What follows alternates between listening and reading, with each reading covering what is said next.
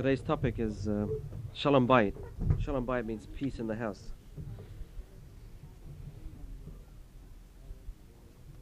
Peace is the last thing we pray for in our daily prayers.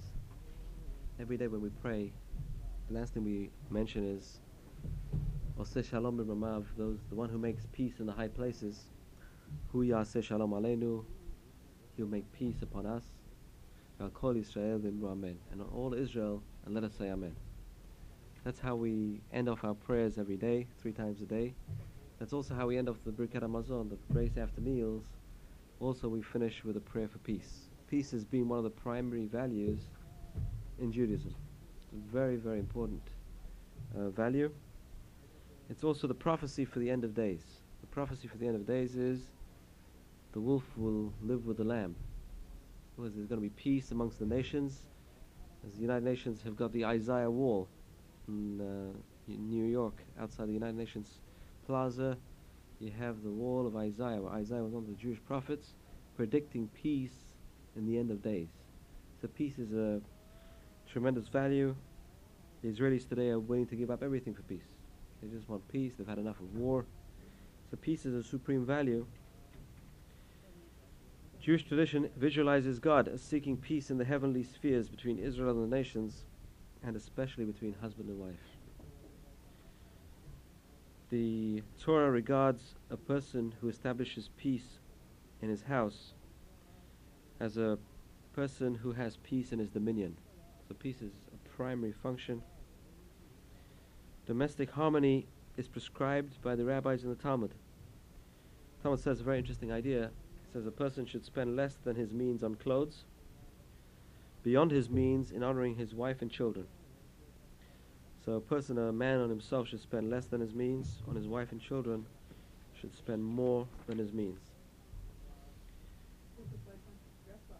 So then he has to listen to her. The constant insistence upon the value of the family as a social unit for the propagation of domestic and religious values and the significant fact that the accepted Hebrew word for marriage is kiddushin. Kiddushin means sanctification. When a person gets married, it's called kiddushin, which means sanctification. Where is holiness in Jewish law? And the answer is holiness is in the home. Today, why is Judaism failing miserably? And the answer is because we transfer the holiness from the home into the synagogue. So in the home, anything goes. You want to be religious, go to synagogue. Whereas the opposite really is true. The holiness is the home. The home is the bulwark of holiness uh, for Jews. And today, right, we talk about uh, tr- a home which is based on truth, is based on faith. Um, when we talk to a married couple, that is what we bless them with. That they should build a home based on truth and of faith. So the home really is this basic building block of society. And today in America, we mentioned less than 25% of all uh, households are traditional nuclear units of husband and wife and children. Less than 25% today. That's a falling number, and that's one of the causes for great concern that the society is going to fall apart. The fabric of society is going to fall apart. In the Jewish way of life, the family was always considered the minor building block of society. If the family units were strong, you could assume the, the society was strong. If the family unit was weak, you can assume the society is falling apart around us. The home is also a major factor for moral purity. If two people are faithful to each other, that's a great source of moral purity. The rabbis say that where there is peace between husband and wife, God dwells between them. So a lot of spirituality in the home comes from the fact that there's peace and harmony in the home. And something tangible a person can feel when there's goodwill on both sides. You go into the house, you feel good. You feel you feel at peace with oneself. But as fighting, constant fighting and bickering, there's no peace for anyone, and there can be no spirituality as well without peace. Perhaps the strength of the family bond is seen most in the fact that among Jews, and it's always been the case, divorce is one of the easiest procedures. It's interesting. From the earliest of times, the Torah prescribes a mitzvah of divorce. Very strange. Uh, we're talking about 3,500 years ago. written into the five books of Moses, It says when a man decides to divorce his wife for a certain reason, he'll write her a book of kritut, of cutting off, cutting the bonds, and give it to her hand, and that's it. That's the whole ceremony. It's a very easy ceremony. Thirteen lines have got to be written down. It takes about half an hour to write. And it's given into her hand, and that's it. It's over. The bond is over. Okay, but technically it's a very easy. All you have to do is her name, his name, and the place. That's it. Three things. And then you can write it. It takes half an hour to write. Okay. It's geography. Everyone knows geography. Yes, you had a question? Um, but in the in terms of Torah law, in terms of Torah law, it's a very easy procedure. It's a very very simple procedure. Um, so that's one of the ironies of the fact is in Jewish law it's a very easy procedure. Today with all the civil law and with all the harassments of going to the lawyers and paying the bills, it's a tremendously difficult procedure. Uh, wears down the nerves, but technically in Jewish law, we just go by religious law, it's meant to be a very simple procedure. Just a matter of a document given into uh, transfer of a document, just like marriage is a transfer of a ring, so also divorce in Judaism is a transfer of a document. Right. Just like the ring in the wedding has to be given and received, so also divorce is no is just the same. Backwards, we're, re- we're releasing the marriage ties. We're doing a similar procedure by releasing and releasing the marriage ties. So even though it was one of the easiest processes, in practice it was until recent times a rarity. Even though really technically it's so easy, in practice it very rarely happened. We're talking about a rarity and the answer is because the bond was deeper and harder to break. And we're going to discuss what makes the bond so easy to break today. We're going to discuss how society has changed. I'm going to discuss that in the course of uh, this class. The view that great is peace that reigns between husband and wife has legal and moral consequences as well. It's interesting. There's a big debate amongst the philosophers. Is a lie absolutely wrong or is a lie something which is a lesser evil? In Jewish law, it's interesting. We find a classic example is in the Bible. The Bible talks about God promising Sarah a son. She was 90 years old. She was, she was 89. She had a child when she was 90. And Sarah says, laughed. And she says, How can I have a child? My husband is too old. So she's blaming it on the virility of her husband. So God goes to Abraham. He says, Abraham, why did your wife laugh and say that she was too old? So God Himself changes the wording of what happened for the sake, it's the rabbis say, for the sake of peace between husband and wife. Because a person is allowed, we see, to tell a lie for the sake of peace between husband and, and wife. We find there's an interesting midrash. The midrash talks about Aaron the high priest. Why was he chosen as high priest? Because everyone loved him. He was a very likable person. He made peace between man and his fellow man. How? He says if he saw two people fighting, the day after, he would go to one of them and say, You know, the other party is very sorry he did this to you, and he wants to make friends with you. And then he would go to the other party and say the same thing. Total lie, total fabrication. For the sake of peace, a person is allowed to tell a lie. So it has great legal and moral foundations. We tell a person you're allowed to tell a lie for the sake of peace.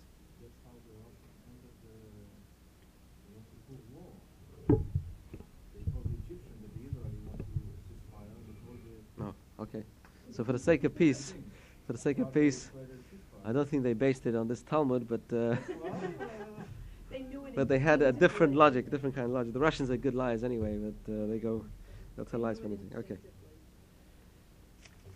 The practice of lighting candles on Friday night. We know the source. The source is a, a ruling to create a sense of peace and harmony in the house. In those days, they never had electric lights uh, a person had to spend money, great deal of money in those days. People were poor. To have a candle was a sign of wealth already. People had to invest in a candle once a week.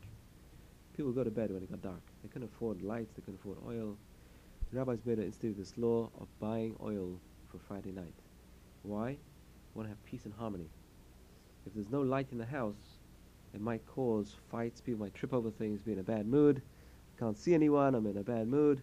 They made this law of lighting candles on Friday night. People don't know the source of these laws. The source is based on harmony in the house. The idea is the only reason is for shalom bayit, um, expressly for the purpose of promoting an atmosphere of warmth and peace in a holy day. The Talmud queries where there are insufficient funds to light both the Hanukkah candles and the Shabbat candles. So a person has limited resources. He, he doesn't have enough money to buy both the Hanukkah candles and the Shabbat candles. Which one takes precedence? And it answers the Shabbat candles take precedence. Why? Because Shabbat candles are there for promoting peace, whereas the Hanukkah candles just symbolize a miracle which happened many years ago. So peace, we find, is one of the staple uh, ingredients for a uh, family unit.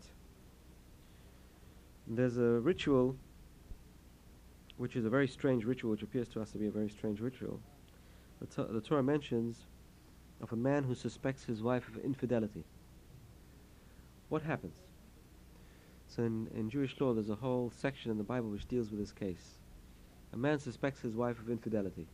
Uh, he suspects her with good reason, without good reason. The marriage is falling apart. So the Torah tells us, you write, the Kohen writes God's name on a piece of paper, he puts it into some liquid, and the woman drinks it. If she is innocent, she will have a child from her husband within a year, guaranteed.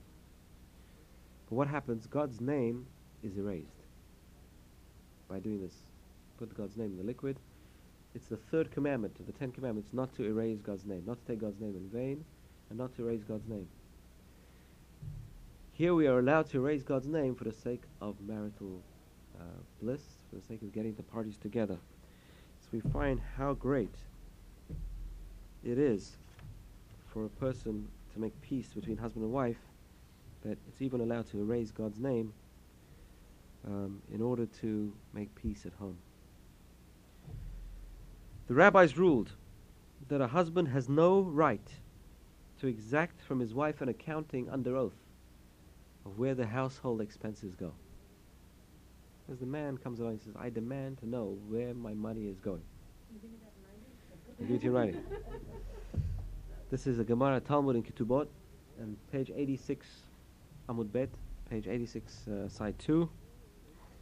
The rabbi said either the relationship is a relationship of trust, or it was better to be terminated. There has to be trust in the relationship. So trust is an important ingredient to make peace in the house. There has to be trust on both sides. Very, very important. A person is advised, the Talmud again advises in the tractate which deals with divorces. So the person should not run their household on fear. There's fear in the house, and this is one of the techniques which are very hard as a new husband or new wife. They have to learn how to do these things. How do you learn trust? Who are you talking to on the phone? Someone asked me the other day. Who, who? My wife was talking to an old friend on the phone. Should I be suspicious? What should I do? What should you do? Is there trust or there's no trust? So you ask her. Um, before a person sets foot into the marriage, they should know, can I rely on this person? Obviously, that's the first ingredient. Just like entering a business partnership. You don't enter a business partnership if you have doubts of the other person's character. So that's a pre-marriage. Once a person jumps into the marriage, he has to jump in with trust. The trust must be a prior requirement of getting married. A person is advised not to create a household of fear where everyone is scared and trembling of them. Why? This is going to lead to lies and lack of trust. Why? If the husband comes home in a furious mood, demands to know everything, what happened this, what happened that, and people are scared, they're going to pacify the person. Tell him a lie, pacify him. This is not a grounds for a stable relationship. So going crazy at home and causing fear in the house, ruling a house with an iron fist, is definitely not conducive to love, and it's not conducive to a stable relationship. It is apparent from the Torah that the institution of polygamy, which was legalized at that time, was frowned upon because of this issue of having peace at home. The rabbis called the second wife a tzara. Tzara comes from the word tzarot, for trouble, pain. The second wife was called a pain because it would lead to lack of peace at home. And that's why about a thousand years ago, Rabbeinu Gershom came along and abolished this uh, idea of polygamy, which is still rampant in Muslim countries. And you find it never worked. Never worked. Uh, those uh, the relationships never worked.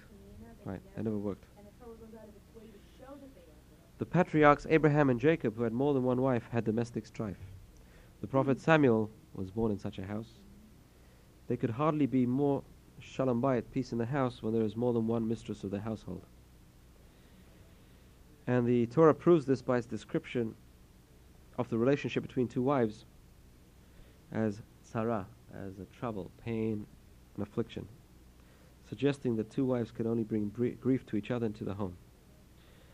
Husbands, because of shalom bayit, were urged to, e- to heed to their wives' counsel. Find this in the Torah. The Torah says, when Abraham had a quandary, uh, his wife demanded that his first son by another woman would be thrown out of the house. He was a bad influence on her son. He says, No, he's my son. I love him. How can I throw him out of the house? So he's arguing with his wife. So as a mediator, he went to God. He says, God, what shall I do? God says, Whatever Sarah tells you, you listen to her voice. So as a sign of respect and uh, to create peace in the house, a party must give. But both parties cannot have their way all the time. There has to be give and take. Sometimes this party has to give, sometimes this party has to give.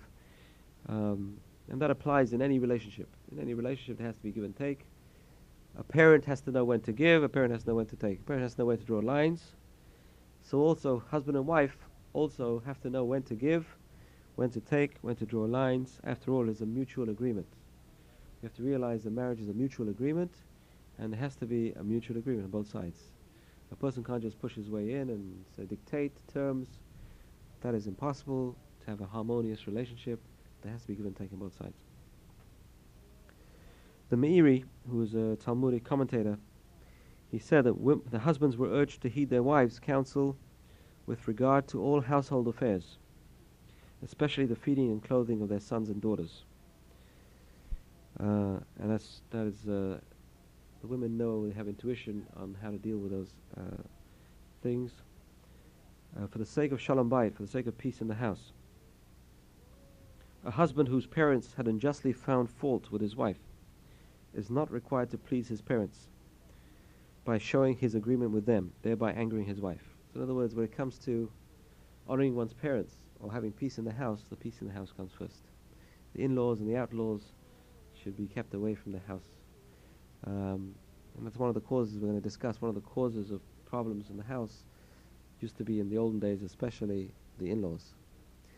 Today it's much less so because people don't pay attention to their parents even when they're not married. So how much more so when they're married? Um, right, people move out of the house when they're young. But the Bible already said this many years ago when it talks about Adam and Eve. It says, Therefore a man will cling to his wife and be one flesh and leave his parents. So already talks about leaving one's parents, have to break the bonds. The familial bonds of uh, parental relationships have to be broken in order to conduct a more important and more productive relationship with one's wife and husband. So some people never know that. Some people are very tied to their parents, even after marriage. Um, they want to go and stay with their parents. They want to stay with their husband. Uh, let's go to my parents this this week. Let's go to my parents this week. And the husband and wife hardly spend time together. That's a very bad relationship. So that's one of the keys also for shalom bayit. So the fifth commandment of honoring one's parents is even pushed aside for the sake of peace in the house. Nachmanides, there's this interesting mitzvah in the Torah, which is a mitzvah which the Christians think they invented. That is loving one's fellow man as oneself.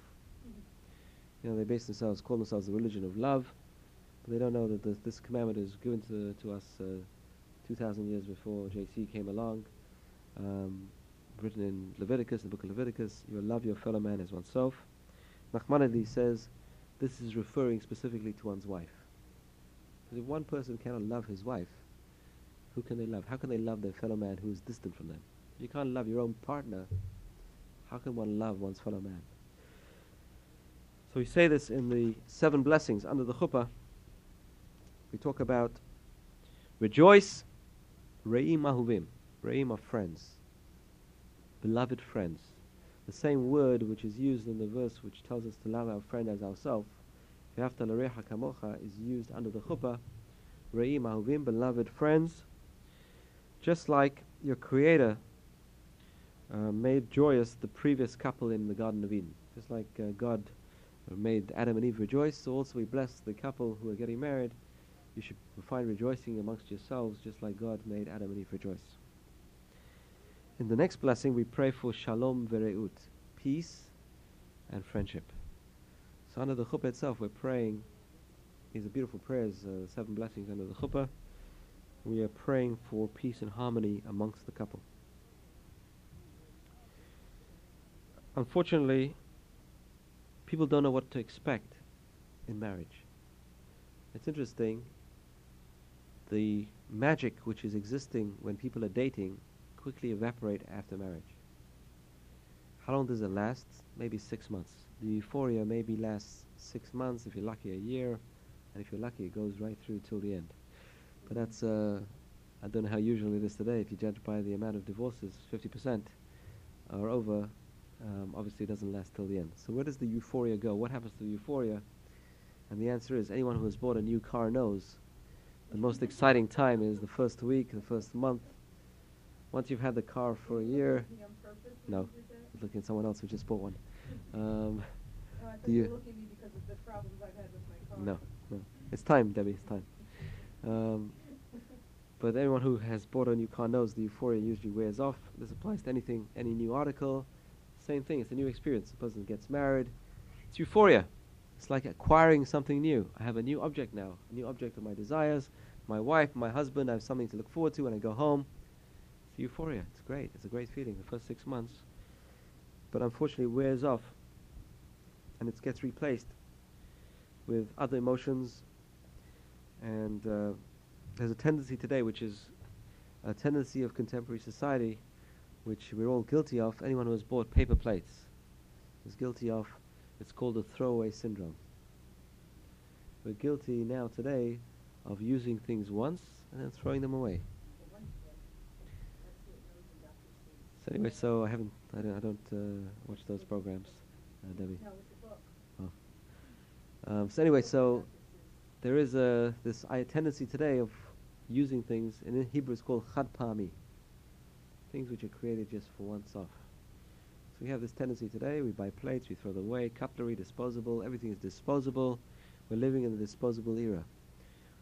I had an appliance. I bought an appliance the other day. I took it back to the store to fix. He said, "What? Fix it?"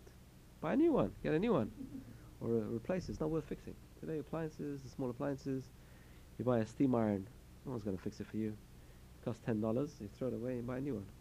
So we're living in a disposable society, and this idea is wearing off into other things as well. Today, people just don't have the patience. To mend it, why mend it? I'll get a new one. And that's unfortunately, this has become the tendencies. Don't fix it, why fix it? Let's throw it away. Let's do something else. Let's get something new. Maybe we'll succeed a second time. People don't want to invest time and energy.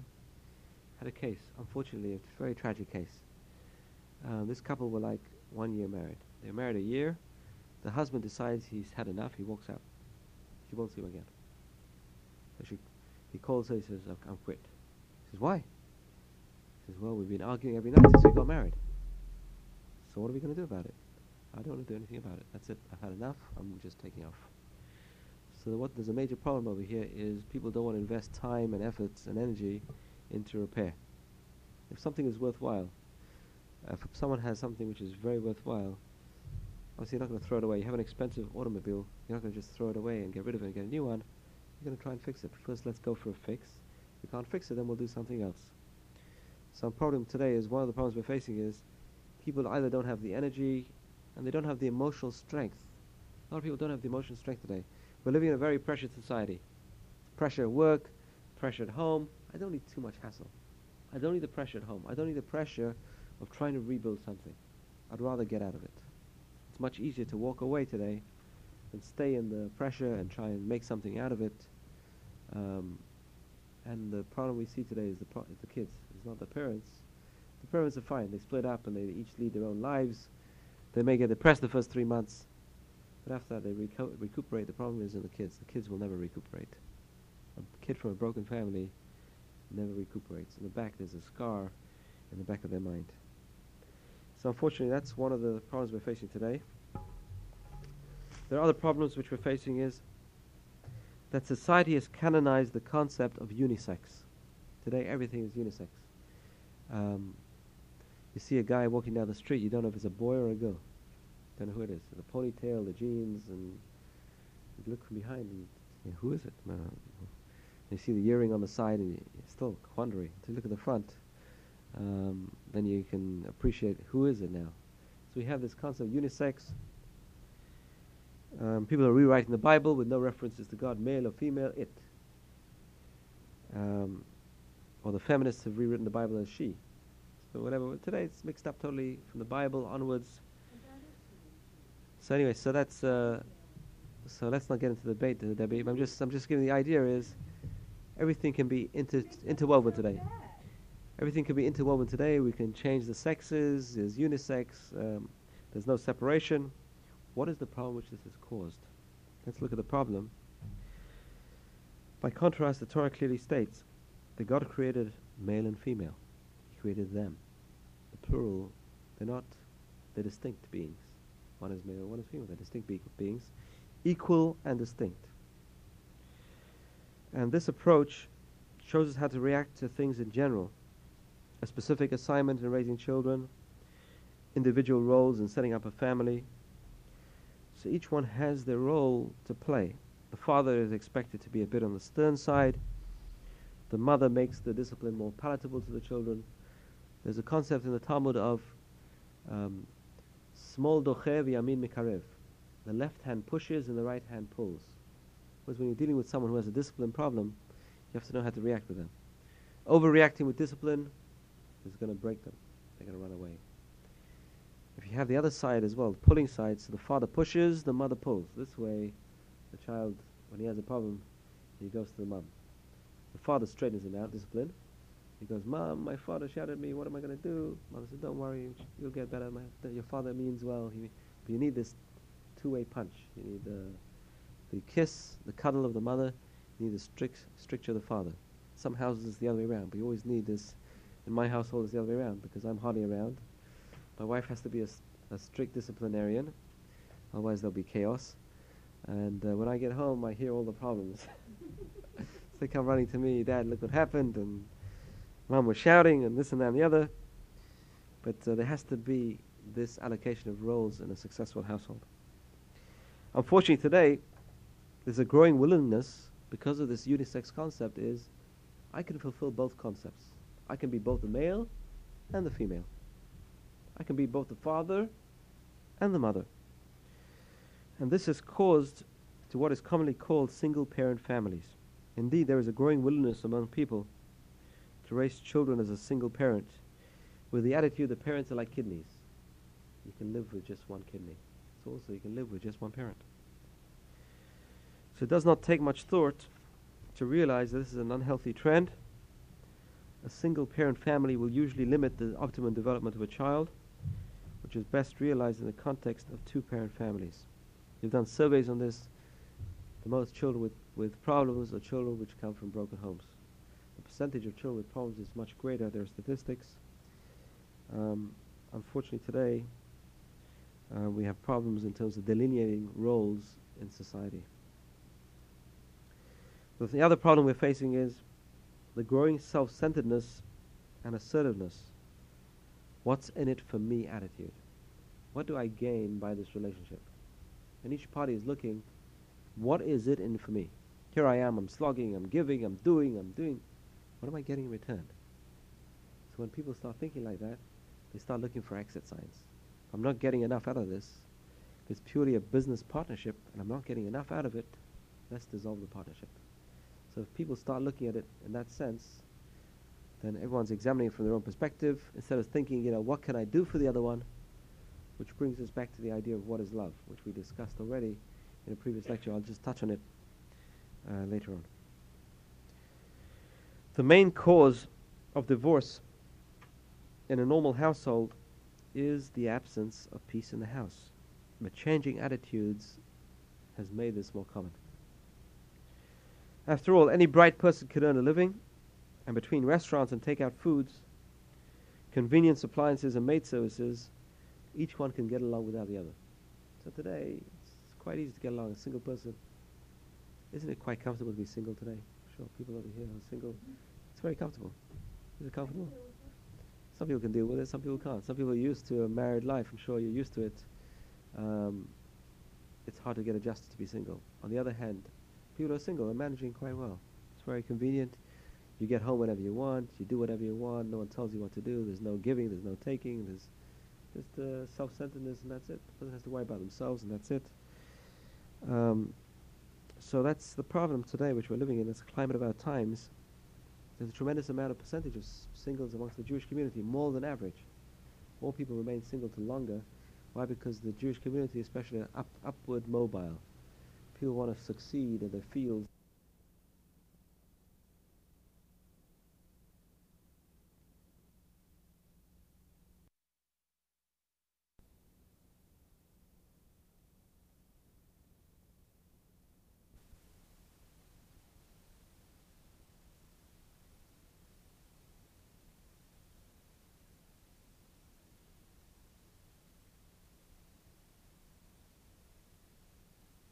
People want to succeed in their fields before they want to get married. I want to be a successful lawyer, doctor, pharmacist, whatever I want to be before I think of marriage. I want to be there. I want to be 27, 28. I want to be successful before I even think of starting getting married. And the longer a person delays it, the more set a person is in their views, and the harder it gets. So unfortunately, there's a perception of being shortchanged in marriage. The partner feels if I were really loved, he or she would be more considerate. He or she is taking advantage of me, and I'm the loser. This unfortunately leads to an adversarial atmosphere of arguments and fights, with this one trying to hurt the other one more and more, and that's really the recipe for a breakdown. Oh, she said this to me, I'm going to say something worse. He does this to me, I'm going to show him who's the boss. I'm going to teach this guy a lesson. So the result is two wounded adults with children worse off than orphans. An orphan is better off than this kind of atmosphere. An orphan is better off than a person who's gone through a divorce with their parents. Why? An orphan at least knows their parent passed away and the other parent loved them. So in his heart he knows there was love at home. And they talk about the other partner, how I miss them. And the child feels at least there was love, there was something there, something stable over there. A person who's been through a divorce, a kid, what's going on in the background? Each one of the parties is fighting for the mind of the kid. Oh, your mother is no good. Don't come and stay with me. Oh, your father, is a deadbeat. He's a terrible person. He's a, he used to beat me. He used to beat you. He used to. So there's a fighting going on for the mind of the child. The, mind, the child is completely confused. I've seen so many of those cases where my heart bleeds for the children. It's a terrible situation. So that child ends up with no real parents because his parents are each one putting down the other one. That's one of the problems which we're facing. There are general, generally three ways to hurt someone in the marriage. Let's talk about the negative and then we'll talk about the positive. One way is physical abuse, which is the most basic, uh, which really applies for people with low intelligence. I think the, you can see this, I think it's more common, I'm not sure if the statistics are bear me out, but I'd say it's more common amongst people who are blue collar workers to come along and just, that's what they're used to. I know, I know. I'm talking about percentages, I'm not talking about um, where you find it. I'm sure you find it everywhere. I'm talking about in terms of percentage-wise. I'm sure the blue-collar workers are more physical, and therefore they'd have more of a physical solution to their problems. So that's the most common way is, unfortunately, is simply by physically striking the other person. The statistic, I saw mind-boggling statistics in Israel. 100,000 abused women in Israel. Something like that. Tremendous amounts. Jerusalem Post. There's more and more articles in Jerusalem Post regarding this problem. Unfortunately, it's a violent society. You have to deal. You have to be in the army. Everyone's in the army. 18 years old, you're in the army. You you're put up in violent situations, and people react violently. Under pressure, great pressures, people get to react violently. It's a major problem today. So whether the man or the woman is the aggressor is immaterial. In Jewish law, if someone raises a hand to strike someone, they're considered wicked. In Jewish law, it's interesting. In a court of law, certain categories of people would be considered not valid to give testimony. One of the categories is someone who raises his hand on someone else. How many people would this invalidate straight away? If I raise my hand to strike someone, without even striking, I'm invalid to be a witness in a Jewish court of law. If I'm a gambler, I'm invalid to be a witness in a Jewish court of law. Like, you know, if you go to AC. when you were a kid, no, I'm not talking about gambling, I'm talking about you- when you were a kid. No, when you're a kid, you're a kid. You're a kid. You're a kid. Hopefully, we can't hold that against them. Um, a person who's repented already, we don't hold that against them. But a person who's still carrying on abuse, believes abuse is the only method, he's not valid for, sorry, he's not valid for uh, testimony in court. Gambling, you know, maybe gamblers anonymous, somebody who plays the lottery every week and goes to Atlantic City. Atlantic City is totally forbidden. Totally forbidden for a Jew to go and gamble is totally against the concepts of Judaism. It's a, um, there's two issues over here. The first issue is, as you mentioned, Gamblers Anonymous. It's a parasitical way of life. Even if the guy is winning, or if he's losing, it can cause him to rob and steal. How many people end up in the poorhouse because of this? Okay, that's the first. The first issue is okay. The first issue is that issue of um, being parasitical, living off uh, gains which are um, not totally valid. You didn't do anything for it. I mean, the second. You think so? You think so, Debbie? Some yes. Oh, there are plenty out there. It's very, very, very, very. Uh, plenty out there that earn a lot of I can see you've never been an entrepreneur, Debbie. I'm an entrepreneur right now. And how hard is it? How easy is it for you? I'm not talking about small business. Okay. I'm talking about. Still hard. Still hard. I'm talking about uh, Donald Trump. right? I'm sure Donald Trump has a lot of worries and troubles and.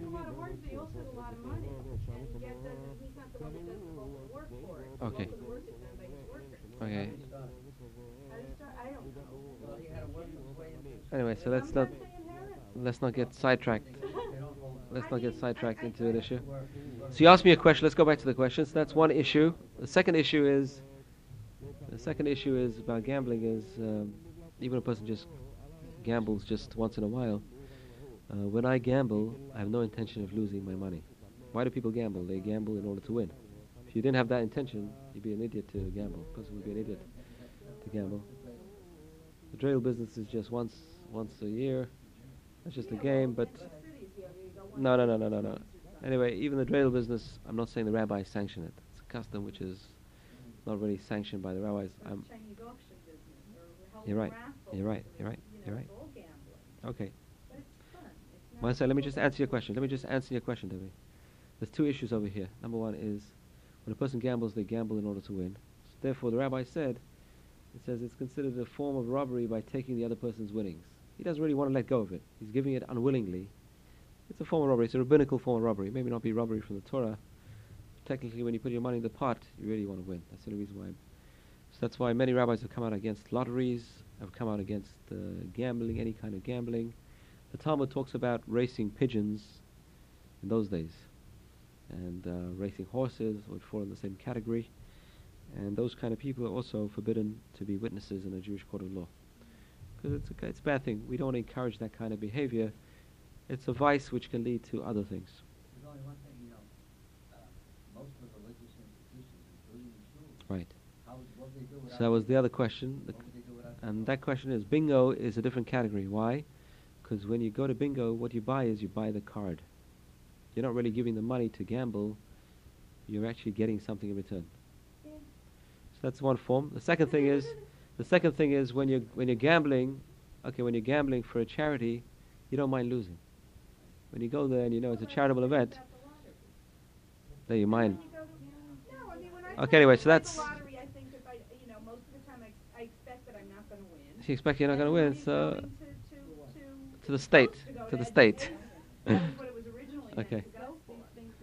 Okay, so anyway, so let's uh, let's keep on. Okay. So the first uh, kind of uh, problem is physical abuse. The second kind of problem is verbal abuse, and that's um, verbal abuse. The Talmud says a person can pay physical compensation. You can pay compensation for physical abuse, but you can never take back a bad word. Well, it's in a court of law. You go to a court of law and uh, they can assess how much damages there were. But assessing verbal damage is very hard to assess. Psychological damage is something people can't see.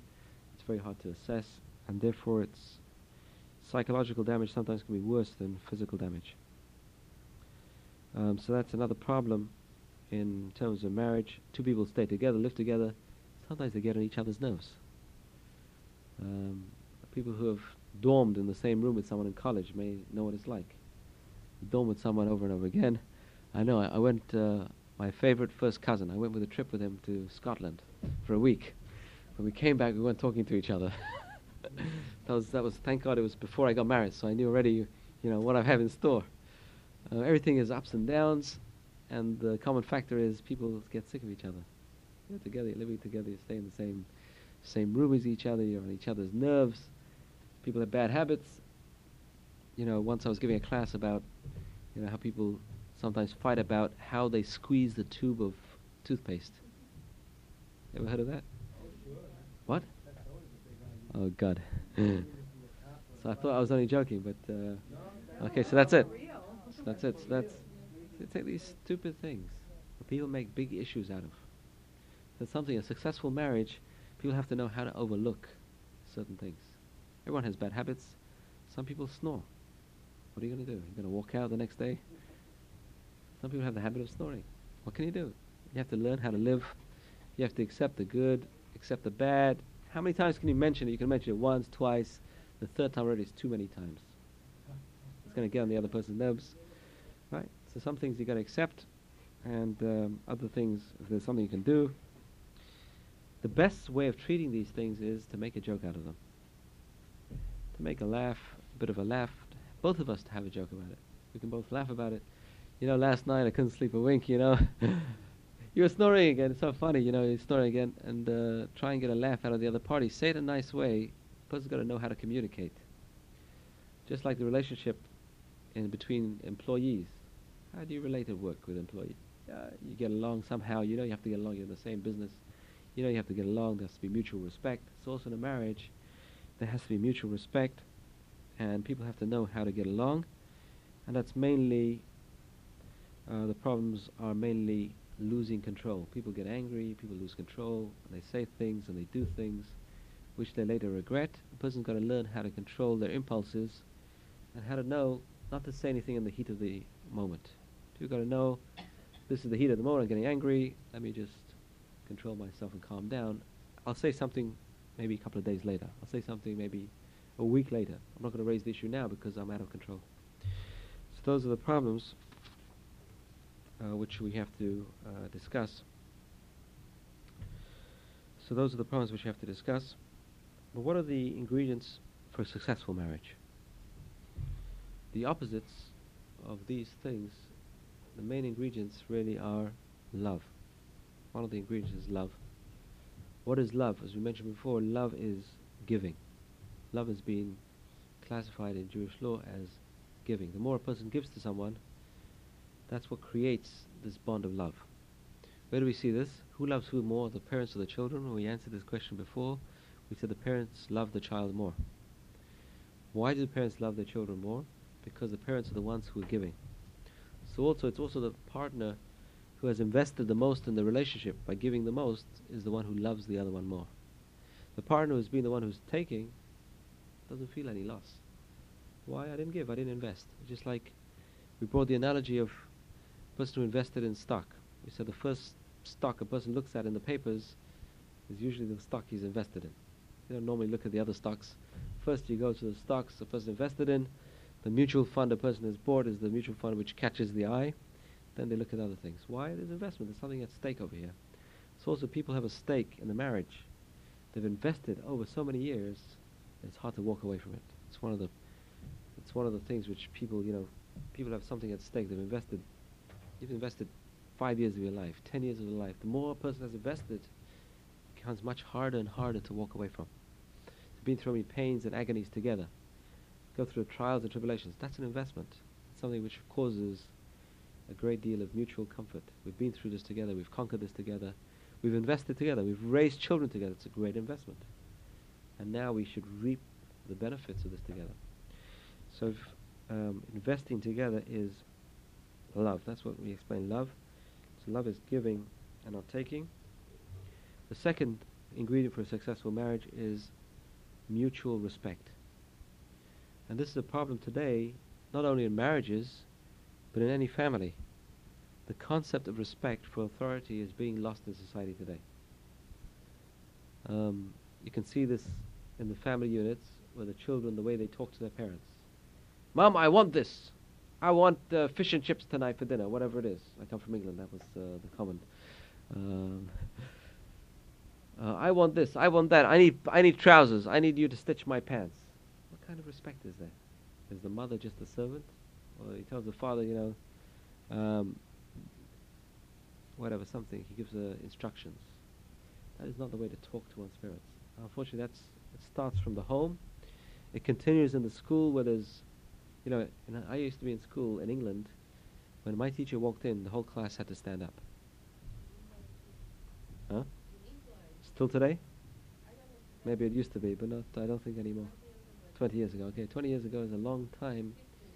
We're seeing the product now, of the second generation. And part of the problem with children not respecting the parents is the parents don't Right. respect the children either. Uh, well, part of the problem is Your children a certain way for them to get, because they pick up what you give them. also the problem is that parents don't expect respect. They don't demand respect. You have to demand respect to get respect. When I was in school, the masters demanded respect. Well, if you didn't walk, in, if you didn't stand up when the master walked in, there was hell to pay. They demanded it. It was part of the rules uh, of being in school. Another thing, we would never refer to our teachers by first name. Similarly with parents, it's forbidden in Jewish law to call one's parent by the first name, because then you're lowering the parent to a friend. A parent has got to be friendly, but a parent is not a friend. It's not on the. F- uh, it shouldn't be demoted to the level of yeah, he's a pal. Eh, just like I at my pals, I'll at my parents. That's today. That's been become the norm.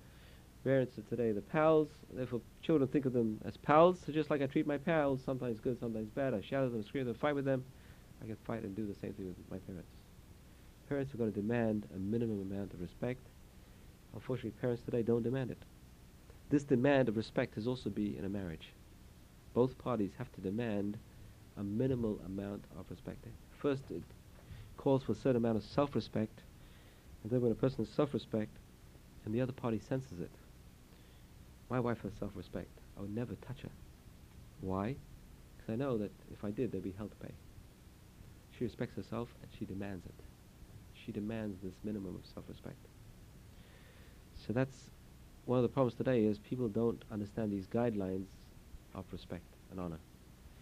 Um, I was just talking to someone just now, just just before the class. He told me of an incident in his family where a kid was brought up with no sense of respect. The kid was spoiled totally, spoiled brat. He grew up, he mixed with bad company, he got arrested. So what happened? He got arrested by the police. He socks the policeman. So it says five policemen beat him up. They beat him up totally. He was in uh, what a black and blue. Uh, they bruised him totally. He ended up in jail. The father said, "I want to buy each one of them a gift because they taught him a lesson which I failed. That I failed miserably in teaching." Whereas this kid was brought up with no respect at all. He thought he could get away with everything, and that's one of the problems today. It's the same thing in the marriage. If he can get away with it with his parents, he get away with it in school, get away with it in marriage as well. I can do whatever I want. I don't respect the other party, and that's it. That's one of the problems. One rabbi said, he said, if a person would treat his partner with one tenth of the courtesy they treated them as fiancés, they'd have successful marriages. Just like uh, when a person's dating, they treat the other party with respect and courtesy. If you want to carry on the dating process with that person, you definitely want to treat them properly and respect and courtesy and show them the best face. So if one tenth of that was invested in marriages, they'd all be successful. So that's something which we, we take, you know, person doesn't even think about.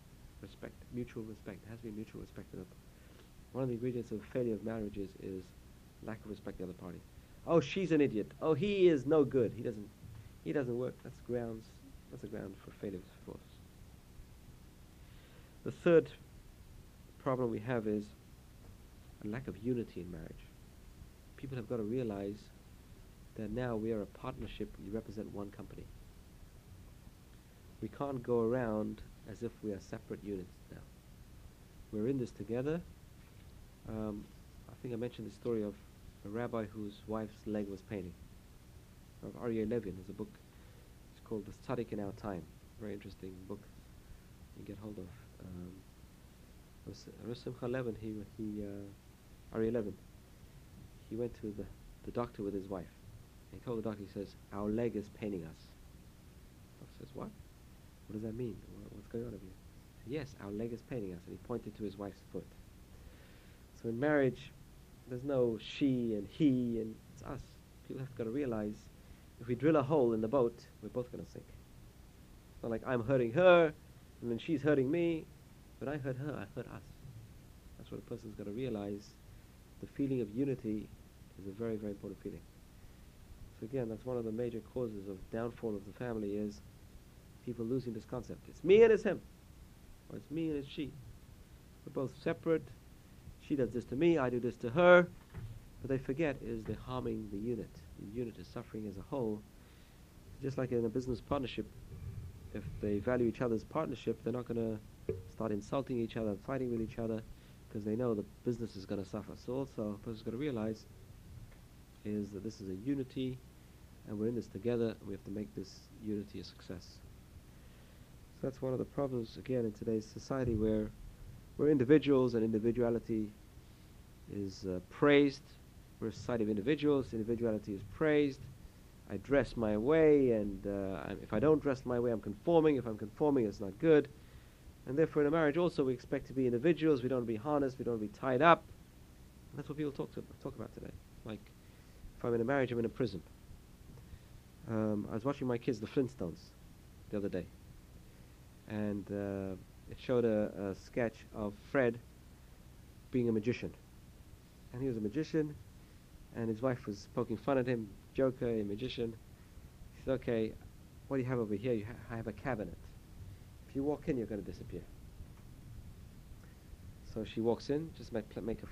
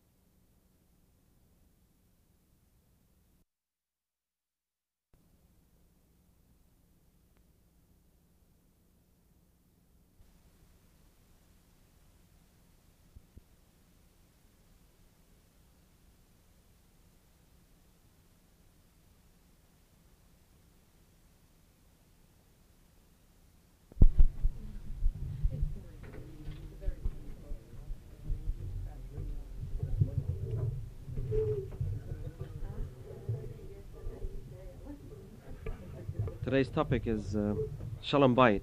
Shalom Bayit means peace in the house.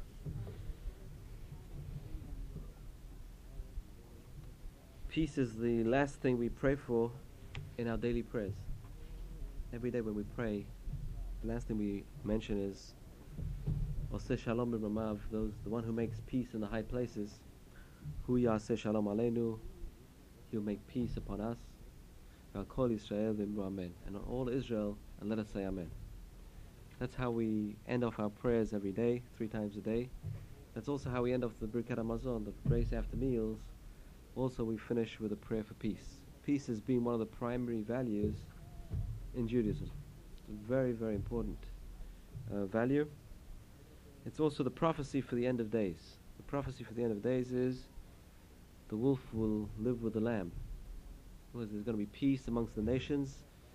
The United Nations have got the Isaiah Wall in, uh, New York, outside the United Nations Plaza, you have the wall of Isaiah, where Isaiah was one of the Jewish prophets, predicting peace in the end of days.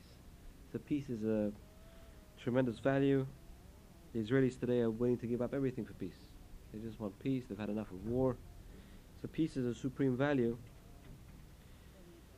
Jewish tradition visualizes God as seeking peace in the heavenly spheres between Israel and the nations, and especially between husband and wife. The Torah regards a person who establishes peace in his house as a person who has peace in his dominion. So peace is a primary function.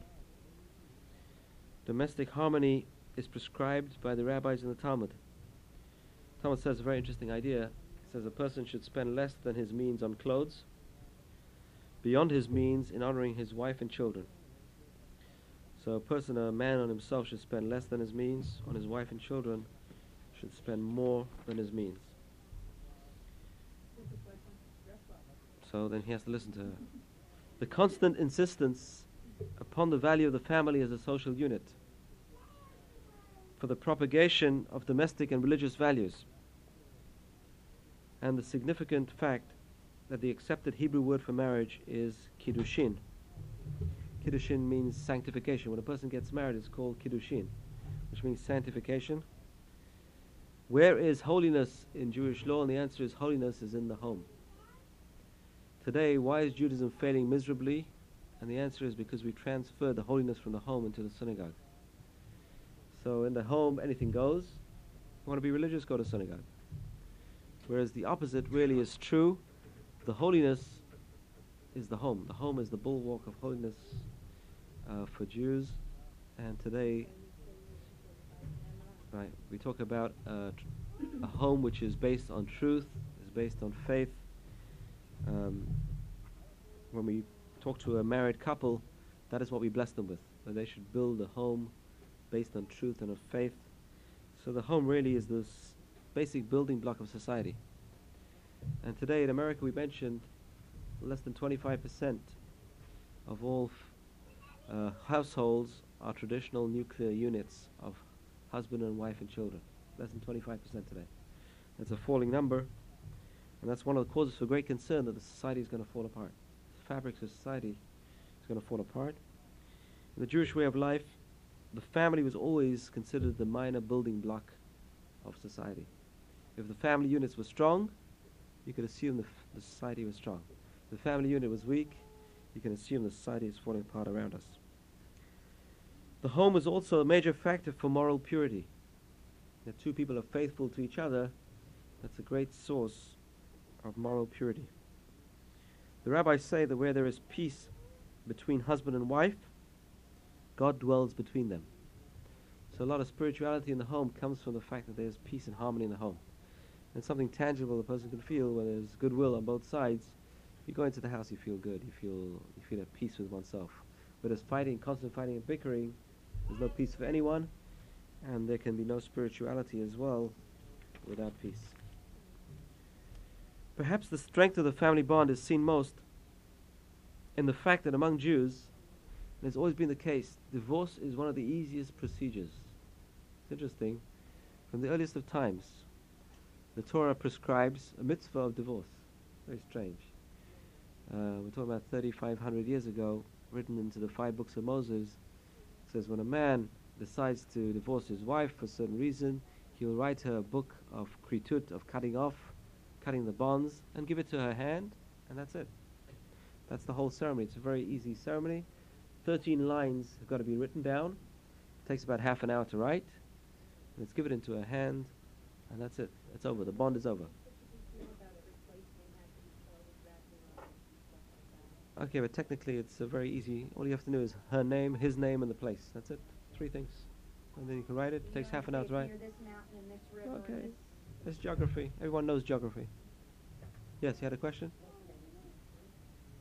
Um, but in the My gran- my in terms of Torah law, in terms of Torah law, it's a very easy procedure. It's a very very simple procedure. Um, so that's one of the ironies of the fact is in Jewish law it's a very easy procedure. Today, with all the civil law and with all the harassments of going to the lawyers and paying the bills, it's a tremendously difficult procedure. Uh, wears down the nerves. But technically, in Jewish law, we just go by religious law. It's meant to be a very simple procedure. Just a matter of a document given into uh, transfer of a document, just like marriage is a transfer of a ring. So also divorce in Judaism is a transfer of a document. Right. Just like the ring in the wedding has to be given and received, so also divorce is no, it's just the same. Backwards, we're, re- we're releasing the marriage ties. We're doing a similar procedure by releasing and releasing the marriage ties. So even though it was one of the easiest of processes, in practice it was until recent times a rarity. Even though really technically it's so easy, in practice it very rarely happened. We're talking about a rarity, and the answer is because the bond was deeper and harder to break. And we're going to discuss what makes the bond so easy to break today. And we're going to discuss how society has changed. I'm going to discuss that in the course of uh, this class. The view that great is peace that reigns between husband and wife has legal and moral consequences as well. It's interesting. There's a big debate amongst the philosophers. Is a lie absolutely wrong or is a lie something which is a lesser evil? In Jewish law, it's interesting. We find a classic example is in the Bible. The Bible talks about God promising Sarah a son. She was 90 years old. She she was 89. She had a child when she was 90. And Sarah says, laughed. And she says, How can I have a child? My husband is too old. So she was blaming it on the virility of her husband. So God goes to Abraham. He says, Abraham, why did your wife laugh and say that she was too old?